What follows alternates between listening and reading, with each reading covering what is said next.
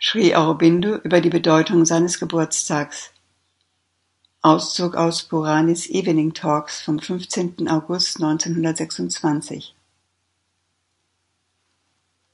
Ich möchte etwas Allgemeines dazu sagen, was mein Geburtstag im Hinblick auf den Yoga, das gemeinsame Ziel, das wir alle vor Augen haben, bedeuten kann und bedeuten sollte. Was dieses Ziel, dieser Yoga ist, wisst ihr im Prinzip. Es ist das Herabbringen eines Bewusstseins, einer Kraft, eines Lichtes, einer Wirklichkeit, die etwas anderes ist als das Bewusstsein, das den gewöhnlichen Menschen auf der Erde zufriedenstellt. Ein Bewusstsein, eine Kraft und ein Licht der Wahrheit, eine göttliche Wirklichkeit, die dazu bestimmt ist, das Erdbewusstsein anzuheben und alles hier umzuwandeln. Das kann nicht geschehen, wenn es nicht von oben beschlossen worden ist. Aber es kann ebenso wenig geschehen, wenn nicht das Erdbewusstsein selbst teilweise in einigen von jenen, die hier auf diese niederen Ebenen wohnen, bereit ist zu empfangen. Wir haben diesem Tag eine besondere Bedeutung zugemessen, und das ist gerechtfertigt, wenn wir im Licht der Wahrheit leben, die er symbolisiert. Denn an diesem Tag können wir ein Zeichen für den Verlauf des individuellen und allgemeinen Fortschritts setzen. Dieser Tag sollte ein Tag der Weihung sein, ein Tag der Selbstprüfung und eine Vorbereitung für künftigen Fortschritt, wenn möglich ein Tag, an dem man eine besondere Kraft aufnimmt, die das Werk des Fortschreitens weiterträgt. Das kann in jedem nur individuell geschehen, wenn er die richtige Haltung einnimmt und an diesem Tag unter den richtigen Bedingungen lebt. Wir können ihn in diesem Sinne zu einem entscheidenden Tag machen, und wir sind es, die dazu beitragen können, ihm gerecht zu werden. Es muss schon im Voraus eine Weihung vorhanden sein, und ein nach innen blicken auf die Vergangenheit, um zu sehen, wie weit wir gekommen sind, was in uns bereit ist, was sich noch nicht verändert hat und was verändert werden muss, was dahinter steht und auf eine vollständige Umwandlung wartet, was noch Widerstand leistet und was noch dunkel ist. Es muss das Sehnen geben, eine Herabkunft der Kraft, den Wandel zu bewirken, den wir für notwendig halten. All dies können wir nicht tun, wenn wir uns an diesem Tag nach außen werfen, wir können es nur durch eine intensive Konzentration erreichen, so dass das innere Wesen bereit und nach oben gewandt ist, um das Licht zu empfangen. In dem Maße, in dem wir eine nach oben gerichtete Bewegung zulassen, stören wir das höhere Wirken und verschwenden die Energie, die für die Arbeit des inneren Wandels gebraucht wird. Was auch immer anders als an gewöhnlichen Tagen getan wird, sollte entweder als Teil der Bewegung selbst getan werden oder als etwas, das in der Peripherie des Wesens gehalten wird und die innere Bewegung nicht stören kann. Und all die gewöhnlichen Umstände dieses Tages müssen für den Fortschritt genutzt werden. Wenn ihr mir nun lediglich aus Interesse zuhört, würde ich besser schweigen. Aber wenn es irgendwo das innere Wesen, die Seele berührt, dann und nur dann hat dieser Tag einen Nutzen oder einen Zweck. Und auch die Meditation sollte unter Bedingungen stattfinden, in denen es, selbst wenn nichts Entscheidendes herabsteigt, ein bestimmtes Einsickern gibt, dessen Ergebnisse sich später zeigen werden. Das ist die Bedeutung des 15. August aus Sicht unseres Yoga.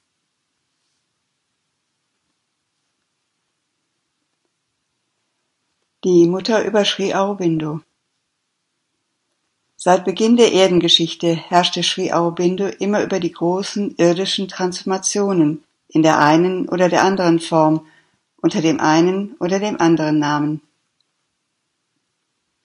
Sri Aurobindo ist eine Verkörperung des Höchsten, das auf die Erde gekommen ist, um die Manifestation einer neuen Rasse und einer neuen Welt anzukündigen, das Supramental. Sri Aurobindo kam zur Erde, um die Manifestation der supramentalen Welt anzukündigen, und er kündigte diese Manifestation nicht nur an, sondern verkörperte auch teilweise die supramentale Kraft und zeigte an seinem Beispiel, was man tun muss, um sich selbst vorzubereiten, diese zu manifestieren. Die beste Huldigung, die wir Sri Aurobindo entgegenbringen können, ist, uns auf das Kommen der supramentalen Spezies vorzubereiten. Sri Aurobindos Werk ist eine einmalige Erdentransformation. Sri Aurobindo ist ständig unter uns und offenbart sich jenen, die bereit sind, ihn zu sehen und zu hören. Es gibt ein besonderes persönliches Band zwischen allen, die sich den Lehren Sri Aurobindos zugewandt haben, und mir. Und, dies sei wohl verstanden, Entfernung zählt hier nicht, Ihr mögt in Frankreich sein, ihr mögt am anderen Ende der Welt sein oder in Pondicherry. Dies ist immer wahr und lebendig.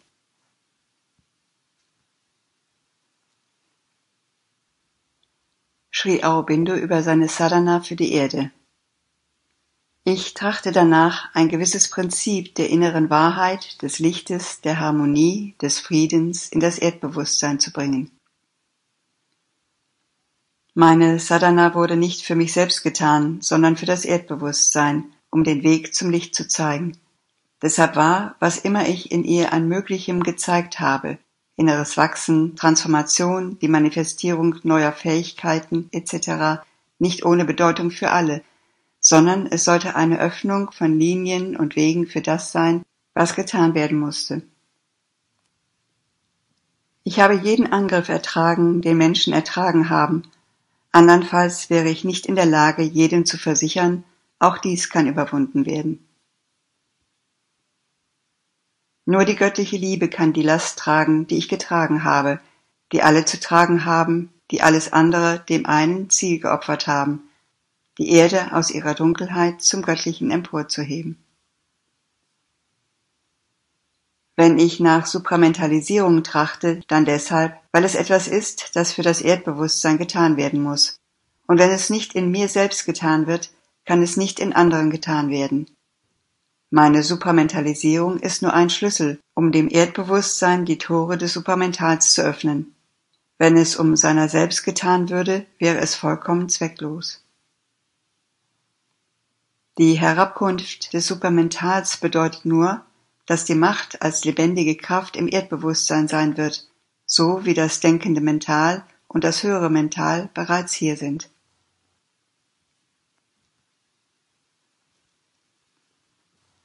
Wer ist Sri Aurobindo?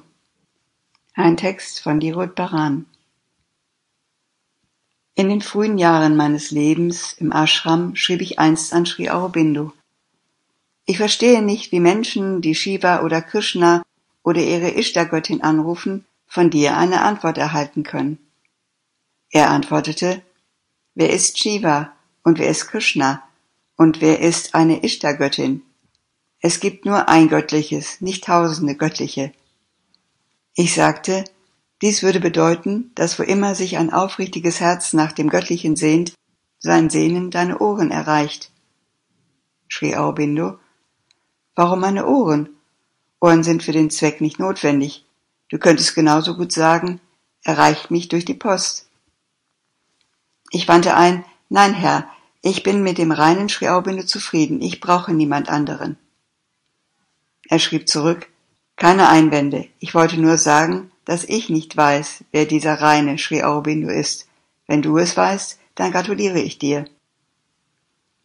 Danach wurde meine Beziehung zu ihm sehr intim. Nach und nach lernte ich viele Aspekte seiner Persönlichkeit kennen, doch niemals, wer er wirklich war. Meine Korrespondenz mit ihm hat gezeigt, dass ich es wagte, mir Freiheiten mit ihm herauszunehmen, was von anderen Sadaks als undenkbar angesehen wurde. Einmal schrieb ich ihm, Schlage und schneide mich, Herr, aber lasse mich nicht im Stich. Und die Antwort, die er gab, verblüffte mich und erfüllte mich mit einer unmittelbaren Wonne und grenzenlosen Gewissheit. Er schrieb, Niemals, aber ich schlage dich, ganz viel. Diese Gewissheit dauert an und wird selbst in meinem künftigen Leben andauern, wenn ich das so sagen darf. Einst wagte ich ihn zu fragen, woher hast du diesen großen Sinn für Humor? Seine kryptische Antwort, Raso vai sa. Wahrhaftig, er ist Wonne. Dann, eines Tages, als ich ihn fragte, warum bist du so sanft und natürlich, als ob ich dein Gefährte bin, gab er mir eine rätselhafte Antwort. Finde es für dich selbst heraus. Als ich dies nicht vermochte, schrieb er, du kannst es nicht durch das Mental herausfinden. Bis jetzt habe ich nicht herausgefunden, warum. Das Rätsel bleibt ungelöst und ich lebe in der Hoffnung, dass er vielleicht das Geheimnis enthüllen wird, wie er auch Dilip den Grund für seine Intimität mit ihm enthüllte. Aber er hat mich bislang und vielleicht für immer an sich geheftet. Aber mein Wissen über ihn ist gewachsen, soweit mein kleines menschliches Verstehen dies zulassen kann. Und ich bin zu dem Schluss gekommen, dass das, was er über Sri Krishna geschrieben hat, auch auf ihn zutrifft. Nach seiner Einschätzung besaß Sri Krishna ein unergründliches Mental des Wissens. Sri Aurobindo jedoch bleibt der Welt ein Rätsel. Die Mutter selbst gab zu, dass es ihr nicht gelungen war, ihn zu kennen, obwohl sie mehr als 30 Jahre mit ihm gelebt hatte. Gegenüber einem Schüler, der seine Biografie schreiben wollte, bemerkte er, dass sein Leben sich nicht an der Oberfläche abgespielt hat, die Menschen sehen können. Die weite Welt des Wissens, die er besaß, bleibt ohnegleichen. Er selbst hat uns gegenüber bemerkt, dass das, was er weiß, ungesagt bleiben wird, selbst wenn er zwölf Jahre lang weiterschreiben würde. Wir fragten ihn, wird all dieses Wissen uns und der Nachwelt verborgen bleiben? Lerne zunächst alles, was ich geschrieben habe, antwortete er mit einem süßen Lächeln und fügte hinzu, ich fürchte, dass ich vielleicht vor meiner Zeit gekommen bin. Dazu fällt mir eine kraftvolle Zeile aus einem seiner Gedichte ein. Ich habe das Unbegrenzte wie eines Giganten Wein getrunken. Nur mit Hilfe eines solchen Weines konnte er Indien und der Welt seine vier Hauptbeiträge geben. Ein nationales Erwachen und ein feuriger Durst nach vollkommener Unabhängigkeit. Eine neuere und tiefere Interpretation der Veden, die Wiederentdeckung des Supramentals und ein Leben umarmendes System des integralen Yoga. Die Frage, die uns erstaunen lässt, ist, wie er in dieser kurzen Spanne von Jahren ein solch weites Wissen erlangen und aufzeichnen konnte, was mindestens einige hundert Jahre benötigen würde. Die Mutter hatte eine Antwort auf dieses Rätsel. Sie sagte, dass er nur vor der Schreibmaschine sitzen musste, und das Wissen ergoss sich wie ein Strom von oben herab. Und ist es nur Wissen? Was ist mit der Schönheit des Ausdrucks, der Vollkommenheit des Stils und der meisterhaften Dichtung? Erinnern wir uns daran, nach der Veröffentlichung seines unsterblichen Buches Das göttliche Leben beschrieb der Leitartikel im literarischen Anhang der Times Sri Aurobindo als einen Autor, der mit dem Himmel als seine Seite und den Sternenkonstellationen als seine Begleitung schreibt und als eine neue Art des Denkers, die die Gelassenheit des Ostens mit der Heiterkeit des Westens verbindet. Romero Roland ein großer französischer Gelehrter sagte über Sri Aurobindo, der alte Führer der bengalischen Revolte, der nun einer der größten Denker des modernen Indien ist, hat die vollständigste Synthese verwirklicht, die bis heute zwischen dem Genius des Westens und des Ostens erreicht wurde. Er sagte auch, dass Sri Aurobindo der letzte der großen Rishis ist, der den kreativen Bogen in seiner Hand hält. So viel zu dem Mann des Wissens, was gibt es über den Menschen zu sagen? Was hat er nicht alles für die menschliche Rasse getan? Wir wissen, dass er sein unschätzbares Leben für das unermessliche Wohl des Menschen geopfert hat. Die Mutter offenbarte Dr. Sanyal, einem berühmten Chirurgen, der zur Behandlung von Sri Aurobindo gerufen wurde. Die Menschen wissen nicht, was für ein gewaltiges Opfer er für die Welt dargebracht hat. Ungefähr vor einem Jahr, als ich Dinge mit ihm besprach, bemerkte ich, dass ich meinen Körper verlassen wollte. Er sprach mit festen Worten Nein, das kann niemals geschehen. Falls es für die Transformation notwendig ist, dann mag ich gehen. Du wirst unseren Yoga der supramentalen Herabkunft und Transformation zu erfüllen haben. Auch sagte sie, sobald Sri Aurobindo sich aus seinem Körper zurückzog, wurde das, was Sri Aurobindo das Mental des Lichtes nannte, in mir verwirklicht und sein menschlicher Körper nahm zur Überraschung der Öffentlichkeit für fünf Tage eine goldene Farbe an. Aber sein unsterbliches Bewusstsein ist immer mit uns und führt das Schicksal der Welt. Es verbleibt mit uns in all unseren Prüfungen und Drangsalierungen und für diese aus Leid gezeugte Rasse zu ihrer göttlichen Bestimmung, für die er in die Welt gekommen ist. Ein Kolonist aus der Unsterblichkeit. Was also sollen wir über ihn denken? dass er wie Gott selbst ist? Haben wir die Antwort auf seine Frage, wer ist Sri Aurobindo? Oder wird er für immer ein wundervolles Rätsel bleiben?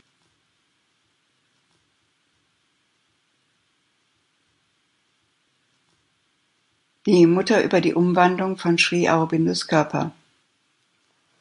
Oft wurde ich gefragt, wie weit Sri Aurobindo in der Umwandlung seines Körpers durch die supramentale Kraft erfolgreich war. Ja, Mutter, dies fragen wir uns, aber wir wissen es nicht wirklich. Aber wie könnt ihr dies wissen mit eurem kleinen Mental?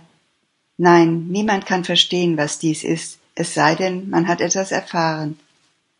Aber ich sage euch, er hat die supramentale Kraft in beträchtlichem Maße in seinem Körper angesammelt.